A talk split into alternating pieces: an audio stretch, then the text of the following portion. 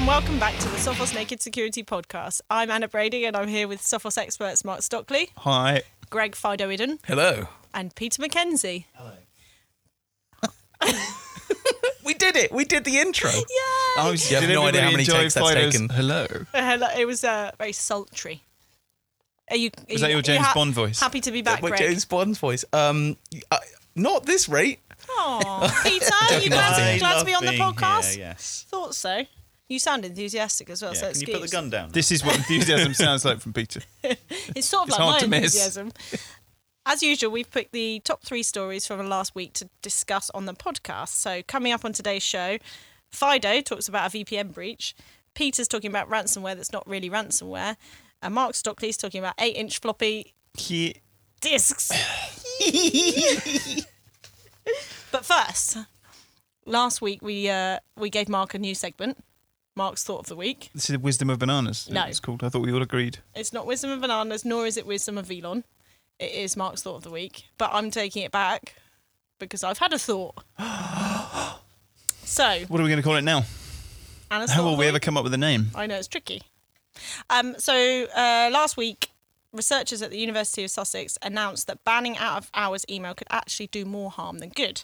While it could help some people, it could also stop people achieving work goals, causing stress. So we took to social media, not just Twitter, but Facebook and Instagram, and asked um, our community what they uh, thought. So should we ban out-of-hours email? On Facebook, eighty percent said yes, twenty percent said no. Really? Instagram, seventy-one percent said yes, twenty-nine percent said no. What, Twitter, what time of day did we ask them? Because that's probably quite important. Out of hours. I don't know, stop bothering me with these stupid polls out of hours. No, they could, an- they could answer it because they weren't doing their emails. And uh, Twitter, sixty-seven percent said yes and no was thirty-three percent. Um, so what do you guys think? Should so we you're ban saying it? eighty percent of Facebook and mm-hmm. sixty-seven percent of Twitter yep. are snowflakes. Is what you're saying. Ooh. Contentious. We're going to get so much backlash. Thanks, Mark. So, can we, Everyone's so, leaving us in troves. To get some details, so, so they're just saying, right, it's not legal or you're not allowed to access your work email outside of hours? So, yeah, the, the, the, well, the question was, should we ban out-of-hours email? So, yeah, you can't access it. But as you said when I messaged last night as I was swatting up on what to talk about on the podcast, should we ban Skype as well? Yeah, that would have been great. What time was that? That was like at ten o'clock as well. I'm a busy person. Mm. So, so for what me, do you think about the idea of banning so out-of-hours communication, thought. Anna? So I don't... I, because I, I have a young son and it, because of childcare and stuff, I end up getting into work a bit later and I have to leave a bit earlier into the actual office. So I do a lot of my work in the in the evenings and that works for me and I'm... I, I'm lucky in that Sophos is so flexible, but so it wouldn't work for me. And also we're a global organisation. We've got a lot of the people that I work with are in the U S. So when, when does out, when does out of hours, what does that mean? What does it even mean? What does it even mean? So yeah, I mean, you're, you're not officially an employee, you're a freelancer, Mark. How does that, how would that work for you? Uh, well, I think that, that my thought on this is it works for me whichever way I want it to work yeah. for me. And that's the way it should work for everybody. And if you're waiting for a company to kind of save you from yourself, then um, you're going to experience a lot of trouble in your working life. Yeah. You know, I don't, I just, I, this has got me quite excised, to be honest. Really? I think this is the end of civilization. I'm, and I don't think I'm overstating things here. You're usually so calm. It, I just, I, I, I cannot believe that people think that the way that they're going to manage their incoming messages is that some benevolent company is going to do them the favour of cutting off the supply. Mm. Like, this is a basic adult skill. You know, one of the things you have to do in your job is manage your time. And I, I don't, like, you don't have to have your notifications on on your phone. And if you do, then you're giving control of your phone to yeah. other people. And that's what, that's... the, That's what bothers me. I think this is this is people absolving themselves of responsibility for, for a, a basic part of managing twenty-first century life. You've got to be able to deal with the fact that people might message you out of hours. And if you're not available to answer those messages, then you're not available. And, you know, yeah, your employer I mean, I guess, needs to know that. I guess it does depend on your manager and what they're expecting from you, because you could have someone that's expecting you to be on call the whole time. Yeah. And then that's that becomes less of a choice and more something you're forced into doing. Whereas well, for me... You're I'm, not you're not necessarily forced to accept the job. I mean, you need to understand what's involved in a job if you accept it. And if what's involved in the job is that you may be messaged at any time of the day and expected to answer, then that's part of your job. I don't know if that's necessarily in the job description, though. Sometimes I think that just But happens. Maybe you should ask. Yes.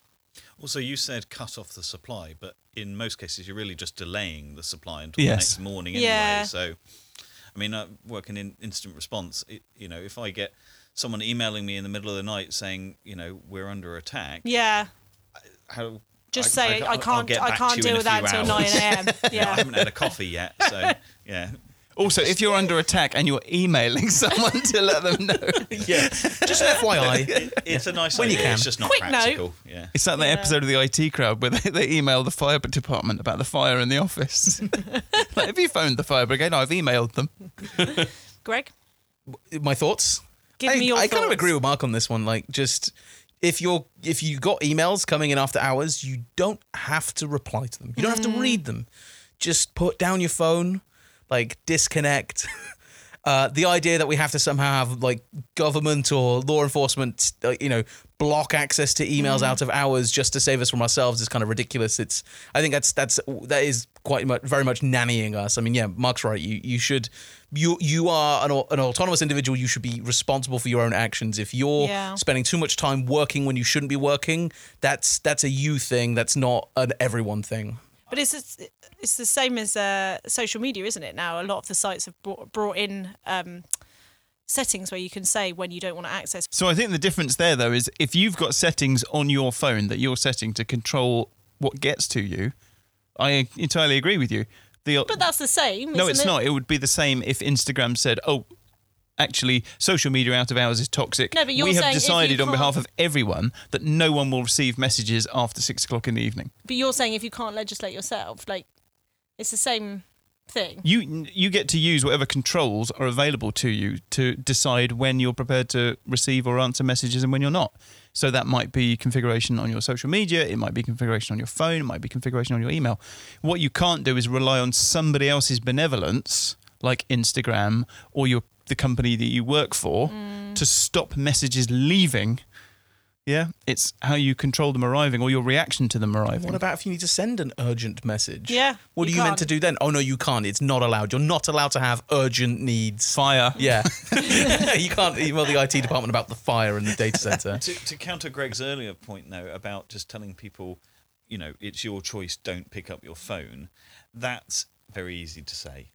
I mean, there will be people that are going, well, no, if I don't respond to this, I am at risk of losing my job. Yeah. So it's a very easy thing. But but that's not that's a separate problem from just having access to email, mm. right? That's that's people doing work uh, or being forced to work outside of the actual contracted yeah. hours and so on. And those there are plenty of legal uh, frameworks already in place for that. Most countries have some kind of like set of hours, and you can't work over X number of hours per month or per week or whatever. So those kind of things are in place. Mm. But to somehow think that telling companies they can't allow their employees to access email or block access to email at certain times of the day is just... It's, or maybe it's I part just, of the bizarre. contract. I just think I think flexible working... I believe in flexible working for anyone. So whether it's whether you're in the office or when you answer emails, if you can regulate yourself.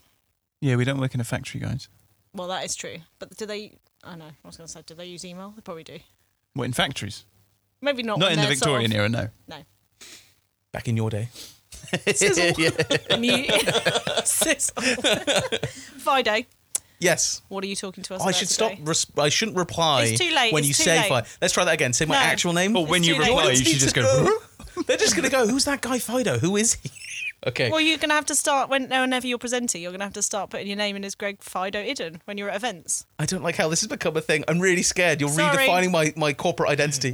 um, okay, so I'm going to be talking about uh, the highly popular V P N provider NordVPN, uh, how they had one of their servers breached eighteen months ago, wow. and they've only just admitted to it uh, very recently. That never happens.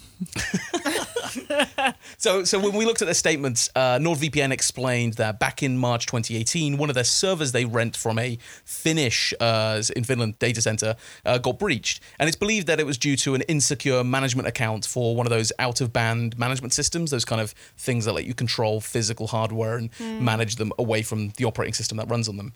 And so the attacker then used this account to access a single server in, in NordVPN's sort of uh, V P N network to steal some T L S uh, encryption keys and, according to a couple of other sources, some OpenVPN keys that would then effectively enable them to do man-in-the-middle attacks and basically impersonate NordVPN systems. So what would that mean for the end user? Ooh, so it's hard to say. According to, to Nord, um, you know, the co- co- user data wasn't compromised, right. that these keys would require, it would make a very complex attack, right? A man-in-the-middle attack is not an easy thing to pull off, especially en masse. You could probably pull it on, a, you know, attack one individual. And as far as it looks like, if there was some ability for them to look at network traffic, it probably would have been for an incredibly short period of time. And even then, identifying that down to individual users is still pretty hard. That said... Mm-hmm. People aren't supposed to be able to get into servers or get access to those keys. No, no, we shouldn't. We shouldn't. Uh, we shouldn't cast aside the fact that this is a horrendous breach. Mm. So, so what's kind of crazy about this story is that NordVPN were forced to make this incident public after a Twitter user called at hexdefined basically tweeted about it, showing some screenshots of them using NordVPN's T L S certificates mm. to, to do a proof of concept man in the middle. Uh, and what was even crazy was then another user called CryptoStorm_is or CryptoStorm_is. I don't know. I don't know how to pronounce that username. Name. Um, but they shared a a link which was posted on eight chan, some toilet wall, horrible social... I, I, That's basically the, it's the bottom of the barrel, of bottom of the barrel kind of uh, is eight chan uh, social worse network. Than four chan? It's twice as bad. It's, it's twice as, as yeah, it's two times the four chan. um, so, so someone on eight chan had posted uh, basically the copy, copied and pasted the text of an S S H session from one of NordVPN's systems, which showed their OpenVPN configurations, their their oh. OpenVPN uh, encryption keys, the public and private keys, just displayed in the text and pasted that into one of these websites. So. That was kind of crazy. And so then after this whole conversation took place on Twitter, literally the next day, uh, NordVPN came clean and then told this story about what happened. Um, this is like one of those celebrity apologies, isn't it?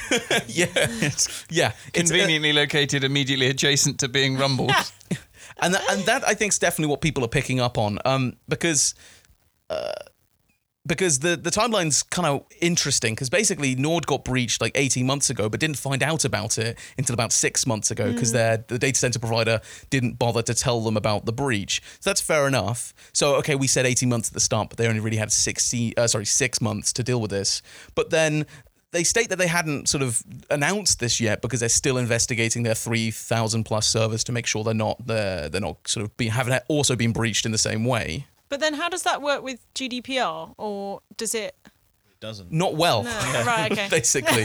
Well, this is it. This is, you know, and this actually comes down to one of the, the key things around NordVPN, and, and a lot of V P N providers, they have these kind of zero-log policies, right? So they say that they don't log user activity, they can't monitor it, they right. can't share that data, they don't collect that data, so they can't share it. Uh, so so in theory, you know, someone's been, you know, if someone's been able to get inside the network, that means they shouldn't be able to take any data mm. like this. But, but you the, could presumably set up a fake NordVPN if you've got the T L S keys, if you got those keys, and yeah. then you can, if you want logging, you can just switch mm. logging on. That's it. Again, that would be in a targeted way before all our listeners kind of start uh, yeah. shaking in their boots. So, but but the, so because of this whole sort of zero log policy, your average user can't test something like that. Right? Yeah. You can't go out and prove that they're not logging something. So it means that anyone who's using NordVPN has to afford them a fair amount of trust, right? You have to trust this provider yep. that they're not logging your data, that they do what they say they're doing. So when they've had a data breach and then they don't tell you about mm. it for an incredibly long period of time and only do so once their encryption keys and everything gets dumped on the internet, it kind of starts to mess with that trust. And that's certainly been what I've seen in a lot of social media looking into this story, is that people just aren't happy about the security, privacy, V P N company they thought were meant to be really great and transparent mm. uh, being anything but. I get the impression that NordVPN aren't very happy either, though. I, I saw the email they were sending uh, to customers, and they're laying the blame absolutely squarely at the data center provider's feet, saying this is, well, painting a very clear picture about mm. where they think the fault lies. So was it? It was just NordVPN, or were there other? There were others, weren't there? So it seems to have been targeted on this Finnish data center. So right. several other V P N providers, and who knows, maybe additional companies within that data center, you know, were also affected. Mm. So. I mean, Mark, you made a really interesting point about the, the about you know that the, they're pointing the finger of blame on on the data center company, but this is the whole point of cloud, right? There's this shared yeah. security responsibility model, this idea that you know the the Finnish data center are responsible for the security of the cloud of their systems, but Nord need to be responsible for the security in the cloud of their systems that they're running inside that data center. And so if something gets breached like this, to not be able to identify that there's been system activity, that encryption keys and config files have been accessed. You know, we've seen a screenshot from an S S H session. Someone had access to that system, was, you know, uh, piping or catting the, the, the text files with the config yeah. files in and so on. To not have the ability to have spotted that and gone, hmm, why would someone be catting that config file at this time? Is anyone monitoring on that one system? Anyone using that system right now? So the fact that it, it seems indicative almost as if they didn't have security in the cloud, or at least not to the extent that the, you know you would want to hope for a, a company that's doing a big V P N network and using third-party mm. data centers all over the world. Mm. Because, I mean, this isn't the only data center they'll be using. There'll be countless other companies' data centers they're using. So this is a scenario you should threat model for, you should anticipate is going to happen uh, because, yeah, it's it's very likely to happen. I think that's you touched on something there, though. It's just just to get it into perspective, it is a very small slice of the NordVPN pie. Mm, very small. But the, the problem for users is obviously you don't know if you're using that very small slice yeah. or uh, if you were accessing NordVPN through the much bigger slice. It, it looks like it was very much isolated to a single machine within the the Finnish data center. So I, I wouldn't be if unless you got users who've been exclusively exclusively using the Finnish data center. Uh, hopefully, a lot of users aren't there, so it's going to be a small subset of of NordVPN's users that might have been impacted by this. I'm I'm sort of glad that this happened in a way. I mean, it's not good that a server was breached. Uh, it's not good that NordVPN were breached, but we know from looking at when we write stories on Naked Security about V P Ns, there is, I think, some serious misunderstanding around what you get from a V P N and what it affords your Explain security. Explain what you get from a V P N, Mark. Yeah, pray, do tell us. um, well, the way that we like to describe it is that a V P N is basically, it's like changing your I S P. So it, it doesn't change the amount of trust that you have to place in the servers that you use to connect to the internet. It just changes where yeah. you place the trust. Exactly. And the funny thing about V P Ns is ultimately what do you place your trust in? What you're placing your trust in is a bunch of assurances from that company about things you can't check. Yeah, yeah, so exactly. So really you're placing your trust in their marketing team and the marketing team's ability to effectively communicate what it is they think you want to know about that V P N service. And it is typically, we don't log you and things like that. And by the way, our stuff is really, really, really secure. But fundamentally, it comes down to just changing your I S P. If you use a V P N provider, you've changed your I S P. I guess the one thing you can say for certain if you're in the U K is that if you don't change your I S P, then you are being logged. So if you change to a V P N, it's very true. You I might mean, be many being countries logged. That's already the truth anyway. Yeah. I'm sure that there's a lot of countries where your your v, your internet service provider in your nation is probably already monitoring you. And so I think a lot of people use V P Ns just to try and get them out of that. They they just would rather trust anyone else but let their local authority see what they're doing. Um, Greg, I, we're uh, we need running, to get some. We're running out of time. I've got Alice, the producer. Exactly, Alice is, is, is, is just her, about to crack her, her, her cat nine tails.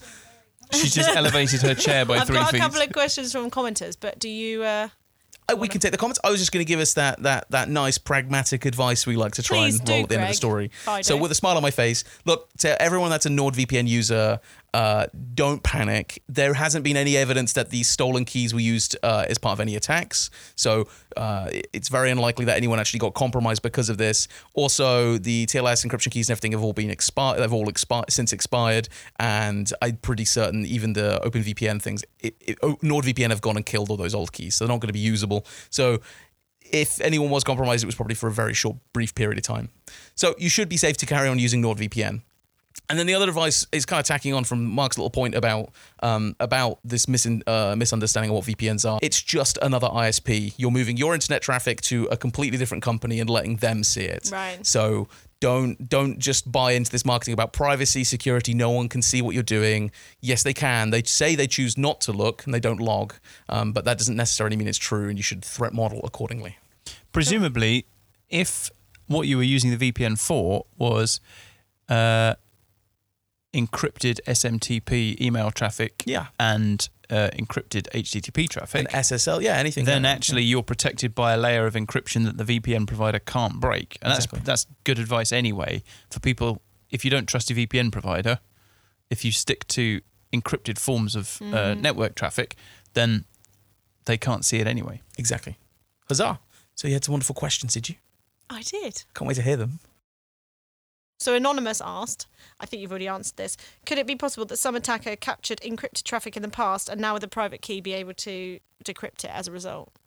Potentially. I think there, I read something about them using Diffie-Hellman. So uh, yeah. in theory, there should, I, I guess, maybe like an hour of internet traffic they could possibly look at, but it depends on how quickly they're recycling keys. But I... I my knowledge is a bit fluffy on this, but I'm pretty certain somewhere Nord was saying that they only the keys were cycled like once per hour. So right, okay. that's that's pretty good to hear. Okay. Randy Ryan asked on Facebook, don't most browsers alert you to an expired certificate? They do. Cool. All right. Well, yeah, thanks, Fido. That's do. great. Yeah, excellent. Would they have helped in this case? Uh, they would have helped once the S S L certificate expired. Uh, well, T L S certificate expired. It expired, I think, three months after the breach. So there was a window where it was valid for about three months. But since, yes, it's expired, so they can't use it anymore. But Unless you're the kind of person that accepts security things like that, where it goes, this is an expired certificate. Go, yeah, it's fine, accept. You're not, you're not supposed to do that. That's a joke. On to our second story. Peter, you're going to talk to us about ransomware, but not as we know it. Yes, so the city of Johannesburg in South Africa has been attacked, and in the press, which is where we're getting our information from, we're not involved in the investigation, um, but it's been referred to as ransomware. And what we know is on Thursday, uh, the twenty-fourth of October last week, um, users started um, reporting services not working, and there was, um, I think, a Twitter post of what looks like a ransom note. And it says it's from the Shadow Kill Hackers group, and they've hacked the city of Johannesburg. They've put in various back doors. They have control of the city, basically, and that they have to pay four bitcoins, which is about thirty thousand pounds, um, by five p.m. on Monday the twenty-eighth. So it does kind of sound like ransomware. You know, what happens if they don't? If they don't, well, see, this is... gets into the question, because from what we've learned from the, the city themselves is the loss of service is down to them taking things offline, right. ah. not because of encryption. Um, their website went down, and the Shadow Kill Hackers, which is Leet Hacksaw name, I love it. How could you mm-hmm. fail to take someone seriously when yes, they call exactly. themselves? You should. Uh, well, have you checked out their Twitter, because they yes. are wearing hoods? Yes, they've got a hood on, they've got a mask, they're all good. Um, so yeah, they do have a Twitter account. It has been temporarily suspended, I suspect permanently suspended. Um, and on there they posted pictures of, the, I think it was the Active Directory for the mm-hmm. city of Johannesburg and stuff. So sort of their proof of life that they had accessed the systems. Um, and they said, if you pay, you get a promise from us that we will delete all your data and not publish it to the internet, which is what we will do if you don't pay. They also helpfully said if you pay, you will get a, uh, I think they called it some sort of document, basically, of how they hacked the city. Oh, so, so they were helping, really? Exactly. Well, actually, they do say that. They say they are actually, they do bug bounty stuff as well under a different name, um, and that their goal is to compromise weak organizations and provide the information about how they can improve their security. How does their For price? I was going to say, how does their price compare to like other pen testing companies? Gosh, that's probably is it good value bad, for money? But um, not that we can encourage it, of course. But um, well, especially yeah. not when a whole city has to take their whole system offline. Yeah. So the yeah the effect on the city is um, various payment services for electricity and stuff have been taken down. Um, call centres were getting inundated, so they had to redirect the emergency um, phone numbers and various other systems, basically. And a lot of them are still down at the moment, so they're still recovering. What, four or five days on? Um, so even if the attackers didn't encrypt any data, they still caused a city to shut down. Mm. And whether or not you can class that as ransomware is kind of the question, because obviously we're all used to ransomware being file encryption or disk encryption at the moment, um, sort of a denial of service on, on those mm. bits of data. This isn't really that, because, I mean, what do you guys think? It's oh, just we're, a we're ransom, getting a, isn't it? It's extortion, really. Yeah. It's just without well, the where. Yeah, and we're not sure that there was any where on yeah, the system, is there? There was no malware. What, we don't know if there's been any malware. We don't know if it's just good old hacking. And so know. why did do we know why they shut it down? Because they're if they're already in, what were they doing? Trying to prevent anyone else well, coming in? Well, shutting in? down everything is your standard practice in a panicked situation. You know, mm. if someone says, I've got access, here's the proof, yeah. shut everything down, shut, and yeah. you can bury your head in the sands for a few hours while you try and work out what you're going to do. Mm. Yeah, I suppose you don't know how they came in and what they've got access to and what they might do with your systems. Yeah, so you pay four bitcoins, apparently, and they that's, will tell you. Uh, it's a lot of money, but it's not a lot of money for a sort of modern mm. summer twenty nineteen yeah, ransomware it, attack, is it? It's, it's, it's depressing to say that's a... a fairly unprofessional amount when you compare it to the type of ransomware attacks that have also taken down cities. Like yeah, but yeah. hey, they're not they're not in it for the malice. They're doing no, it to help No, you're right. They people. are just trying to help. This is just their fee. Yes. Yeah. We say with yeah. a smile on our face. Yes. Um, I think they've just never done this before. Yeah. Oh, well, now I think they've blundered into this system and they don't know I what can, they're doing. That I can disagree with, because if you look at their Twitter, they also point out they've hacked another company. This was, um, I believe, a couple of weeks ago, um, called First Group. Now, they are in South Africa as well. Um, I believe they've also got offices in the U K. They are a hospitality firm, lots of hotels and things like that. Mm-hmm. Um, but the same thing. They've posted pictures of uh, evidence from First Group's network. Uh, First Group have now published a statement saying, yes, we understand we have been compromised and, you know, we're dealing with it. Um, but it's the same thing. And on the Twitter account for Shadow Kill Hackers, really hard to say that. Love that name. Um, they, it's like Greg, isn't it? It's hard to say. They've actually threatened... They're very big on eight chan. They threatened the city of um, Driburg that, um, saying, look, if you don't pay, this is what's going to happen. This is what we did to First mm. Group. And here's a pastebin link to their data that we stole, which is now down.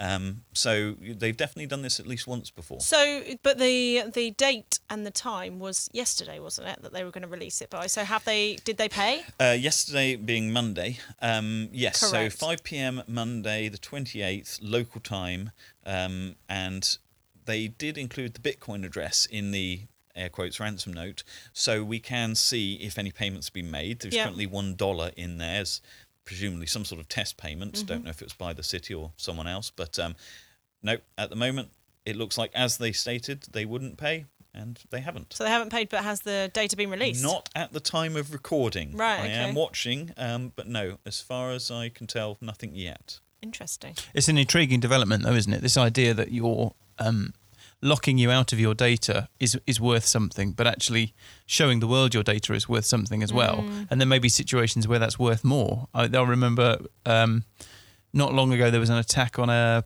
on a, a cosmetic surgery clinic in London, yeah. and the threat there was very much, okay, well, we're going to reveal who has been a customer of this surgery, rather than um, you know, it would have been a lot less damaging if they had just encrypted the data. Yeah. Mm. Um, Could be an interesting twist to the future of ransomware. You know, instead of having to deploy ransomware across an entire network, steal everything, demand a ransom. Yeah, mm. I think it's more testament to the, the what you know the cryptocurrencies have, have offered to attackers, right? Because I mean, ransomware is great for causing chaos and damage, mm. but ultimately it's this this idea that, at least they believe, that using something like a, crypto, a cryptocurrency is going to give them some kind of anonymity to then be able to ask for this money and take it and somehow mm. get it out. Um, it's yet to be proven whether, if they do take any payment, they try and pull it out, if the money trail will inevitably lead to them. Yeah, it seems a bit of a, and I don't want to give the bad guys, bad people uh, tips here, but it does seem like a bit of a flawed business model, as you were, because you've still got the issue, if, if you pay, you've got no guarantee they're not going to publish the data anyway. Yeah, exactly. But, but that's, that's the same with ransomware, though, isn't it? Well, they won't decrypt your files, yeah. yes. Um, So, yeah, so I suppose actually the business model has not been proven yet, mm. like normal ransomware has. Yes, yeah, yeah. Mm. We saw this with uh, with Radiohead, didn't we? Ah, yeah, we did. Didn't they have some... Local boys? Yes, the, the band Radiohead, for anyone who's not familiar. which is me. They were they're, they're quite big. Yes, From I, I remember looking on Last F M, they're like yes. probably one of the top bands, most listened to bands in the world next to the Beatles. Radiohead are massive, but they're boring. Take that back. That's you Anna's take opinion. That back. And do you know I? We're on sacred grounds here in Abingdon. Like, to I know, any listener, Radiohead are from the town that Sophos so, is set up in. Do you so. want to fill us in, Mark? On Radiohead, I was just trying to remember what happened. I think they didn't they have a new album of songs released or stolen? It was, and, and stolen. Then they were yes. Yeah, I think it was an old. I think it was actually like um, out, outtakes from the album OK Computer, if I remember correctly. Oh no, and you're so, right, you're right. And and so they, they got hold of all these like B-sides and, and unused material and were like, if you don't pay us all this money, we're going to release it to the internet. So Radiohead were like, oh, we'll just release it then. Yeah, we'll yeah. do it. Unfortunately, that doesn't really work with a city where no. you can say, well, we're we'll just going to release all the private data. Yeah, not really an option for them. I'm New afraid. meaning to the public sector, hey. Yeah. But there are, but it is an option for some people, isn't it? And I think that that, that will be now forever known as the Bella Thorne defence. Because mm. not long after it happened to Radiohead, a similar thing happened to Bella Thorne, where some photos of her... She's a celebrity of some sort. I don't actually know what she does. Oh. We're, we're all looking at you. Google it. It's because you read the Daily Mail. It's because you said you, she was a celebrity of some kind. We're like, oh, someone actually knows. Who is Bella Thorne? Bella Thorne is some kind of celebrity. Alice is an actress. She's an actress. Oh, oh there cool. you go. Okay. She's an actress. She's an actress, but she had her nudie photos hacked and they threatened to release them, so she released them herself. Good for her. But as you say, that's not really how a city with data and on citizens not, could react. It's not a position she should have been forced into anyway. No, exactly. I was going to say, it takes a very strong woman to be happy to do something like that as well. I mean, I wouldn't ever want to put anyone we through agree. the misery of... Yeah. But if, but if someone's going to release them anyway, pictures. you may as well own it. Yeah, I mean, go, go her. I would, yeah. I would be weeping in a corner, really worried. Peter, how can people protect themselves against something like this then? Okay, well, everyone's just got to remember that it is when, not if, for attacks like this. I mean, we don't know the details. Maybe they will come out over time, but um, there was obviously some form of breach, and you've got to prepare for these type of things. So, for example, you can't protect what you don't know about. So you've got to have an inventory of all of your assets. You've got to ensure they're protected. You've got to understand your weak points, and you've got to be training your staff, and you've got to be monitoring for these type of suspicious activities happening on your network, and not be in a situation where it's the hackers that are telling you you've been breached rather than your own security team. This sounds like pretty basic stuff though, Peter. Basic to say, not as easy to do. Ooh, words of wisdom. Mm, and a good note to end on that section. The wisdom of Peter. Can you have a nickname, Peter's please? No. God damn it. Mark? Yes. Story three. Yep. So uh, we're going to talk about quantum supremacy, aren't we? Oh, uh, no. Uh, what about that? I had to crumple up all my notes today, didn't I? Because you, uh, you decided you wanted to talk about something else. So instead...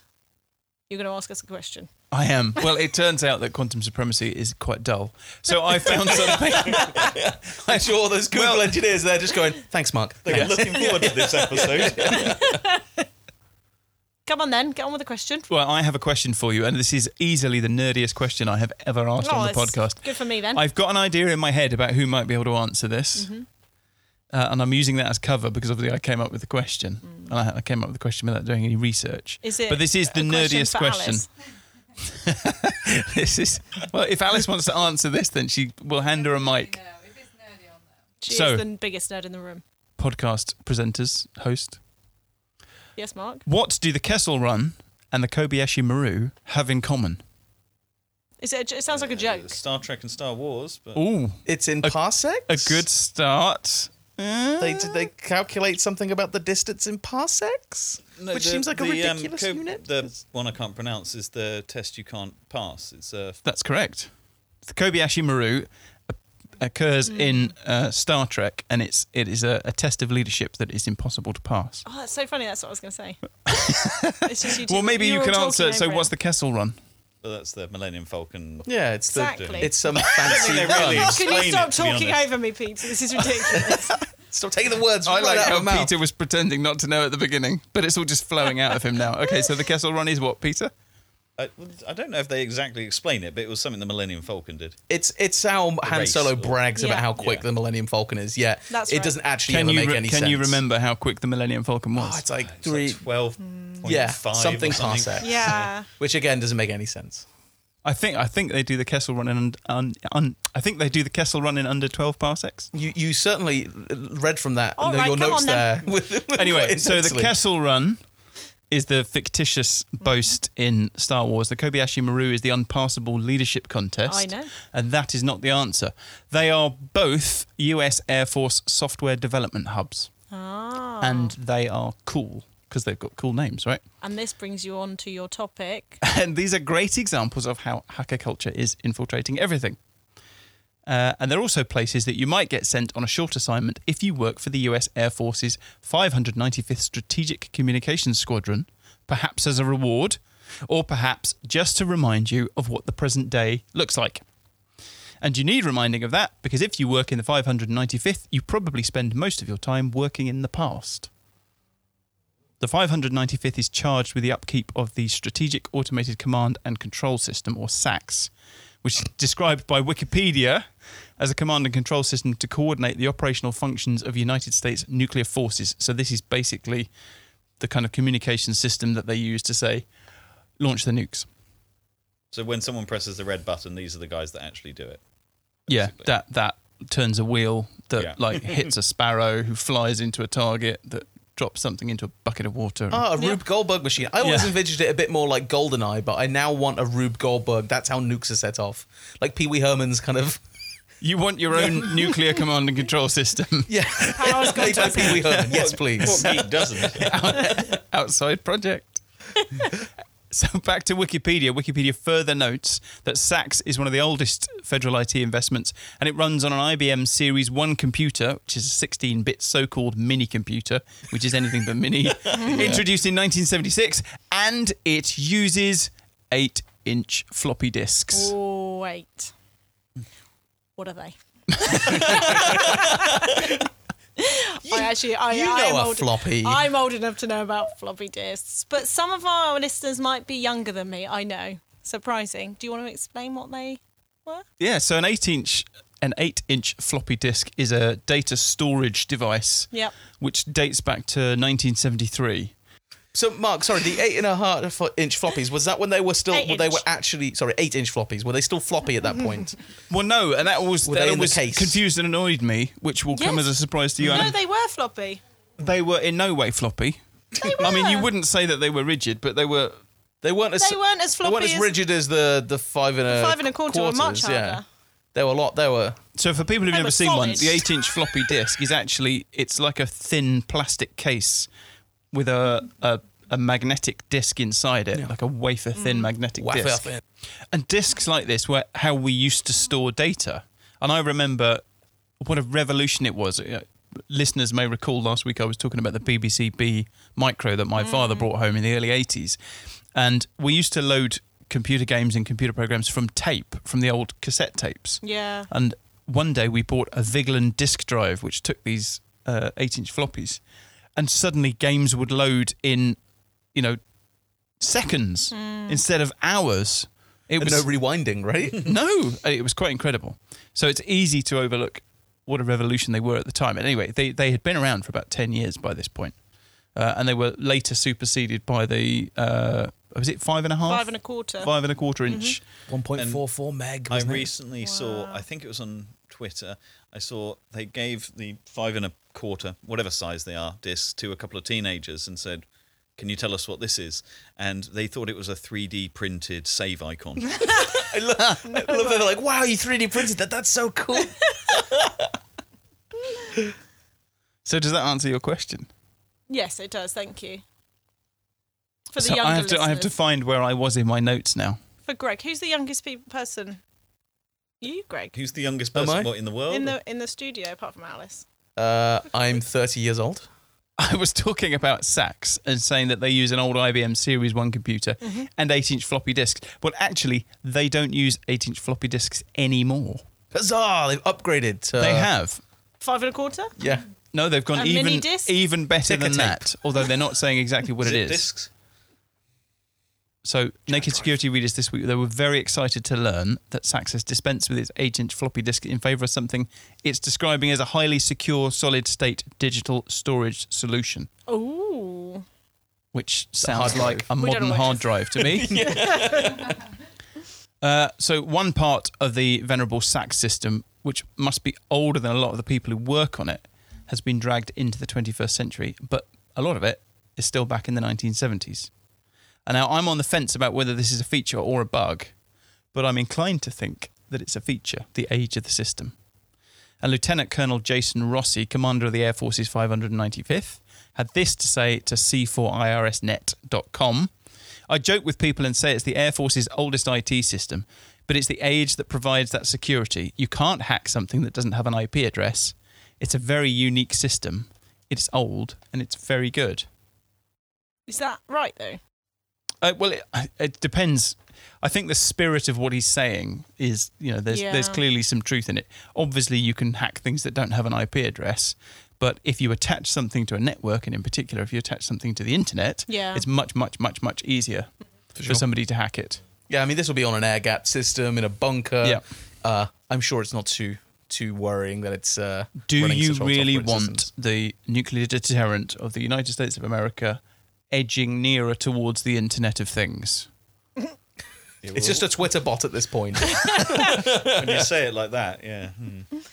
You have to just send like three poop emojis to it and then it just does it. Isn't aren't, isn't the code zero zero zero zero zero zero zero zero? Yeah, there was, oh, is it? There was, um, I think How it was, do you know the code to the nukes? Oh, stop, edit that out. Can you edit that out, please, Alice? It was, um, I think this was declassified a few years ago um, from the sort of Cold War era, but um, I think they said it was like twenty, thirty years of Cold War where the code that you need to type into, I don't know if it's launch the nukes or get access to the system, was eight zeros.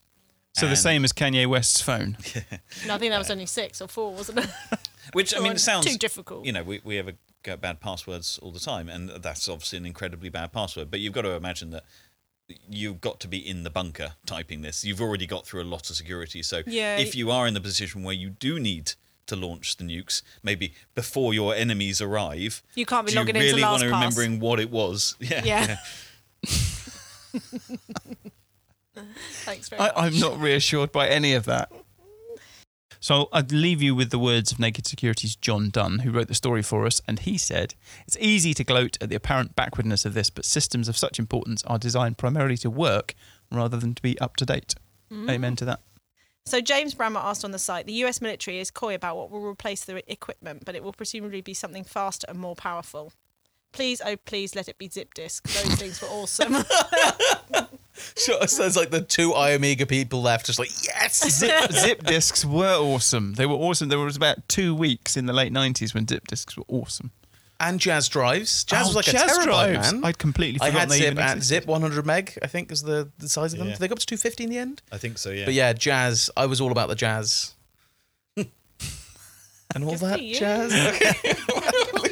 I, we all just created space for you to break into something. Sorry? I think he could. Weren't you in a choir, or did I make that up? I was in a choir. Like a yeah. Of course I was. There's loads Fest. of theatre. So we had a couple of people no. talking about zip disks mentioning the click of death. Does anyone remember the click of death? I mean, is that like all no. ma- uh, mechanical arm-based or magnetic media, right? Something about clicks, zip disks. Clicks. It was just the death throes of your zip disk. But yes, it was the death throes of a spin of a platter hard drive as well, wasn't it? If you can hear it. Yeah, yeah, bad times. Yep. So Lawrence Marks, one of our regular commenters on Naked Security, who often leaves very insightful comments. We're a big fan, aren't we, Mark? We are. Uh, he said, Series one was a fine product. One of the chips I designed was used in one of its feature cards to support the old Prodigy system. Whoa. But what I really wanted to write about was the eight inch floppies. Those old low-density... Low data density floppies are much more reliable and robust than newer ones for the simple reason that their magnetic domains bits are physically larger and it takes a correspondingly larger squared impulse to upset them. Huh. That's actually really fascinating. Mm. That's classic, classic Lawrence Marks. Mm. Greybeard disagreed with him, though. Ah. Used them on a Series one running R P S, tended to degrade after a while. Recoverable read errors resulted in automatic reallocation if the bad sector. If I recall correctly, no more than ten of these were acceptable. One more and the O S no longer accepted the diskette. This applied also to an emergency copy. You listened for the telltale noise from the head assembly, counting the occurrences to perform the copy in time. A count of ten suggested, well, mild panic. So back to the clicks of death. I just like the idea of these two guys just slowly in, indulging into a kind of a, a, a, a verbal fight over... Was this floppy drive? floppy drive? No, they were really good. No, they were bad. This is basically one chan. one chan. Thanks, Marcus. Ever, your contribution is lovely. I didn't have the word for it. About ten minutes long. It's, um, went, over, went, went on a bit too long. Um, where can we find you on social media, Mark? You can find me at Mark Stockley on Twitter and at Internet of Hens. But if you follow Internet of Hens, don't expect computer security stuff because it's about hens. Didn't someone add you to a computer I've got security? Loads of people are following list. Me now who are very obviously computer security. I say loads, like thirty-nine. That's but, you know, there's a lot of computer lot. security folks out there. And I am now on a computer security list where Internet of Hens is. So they should follow, if they want insights about computer security, they should follow at Mark Stockley. If they want to learn about bread and hens and your private life, they should follow at Internet Insights Hens. Is a strong word, yeah, by I the know. way. I follow it. uh, Greg? Uh, you can find me on Twitter as at secbug, and for any Redditors out there, I'm uh, you, you know, slash you, slash secbug.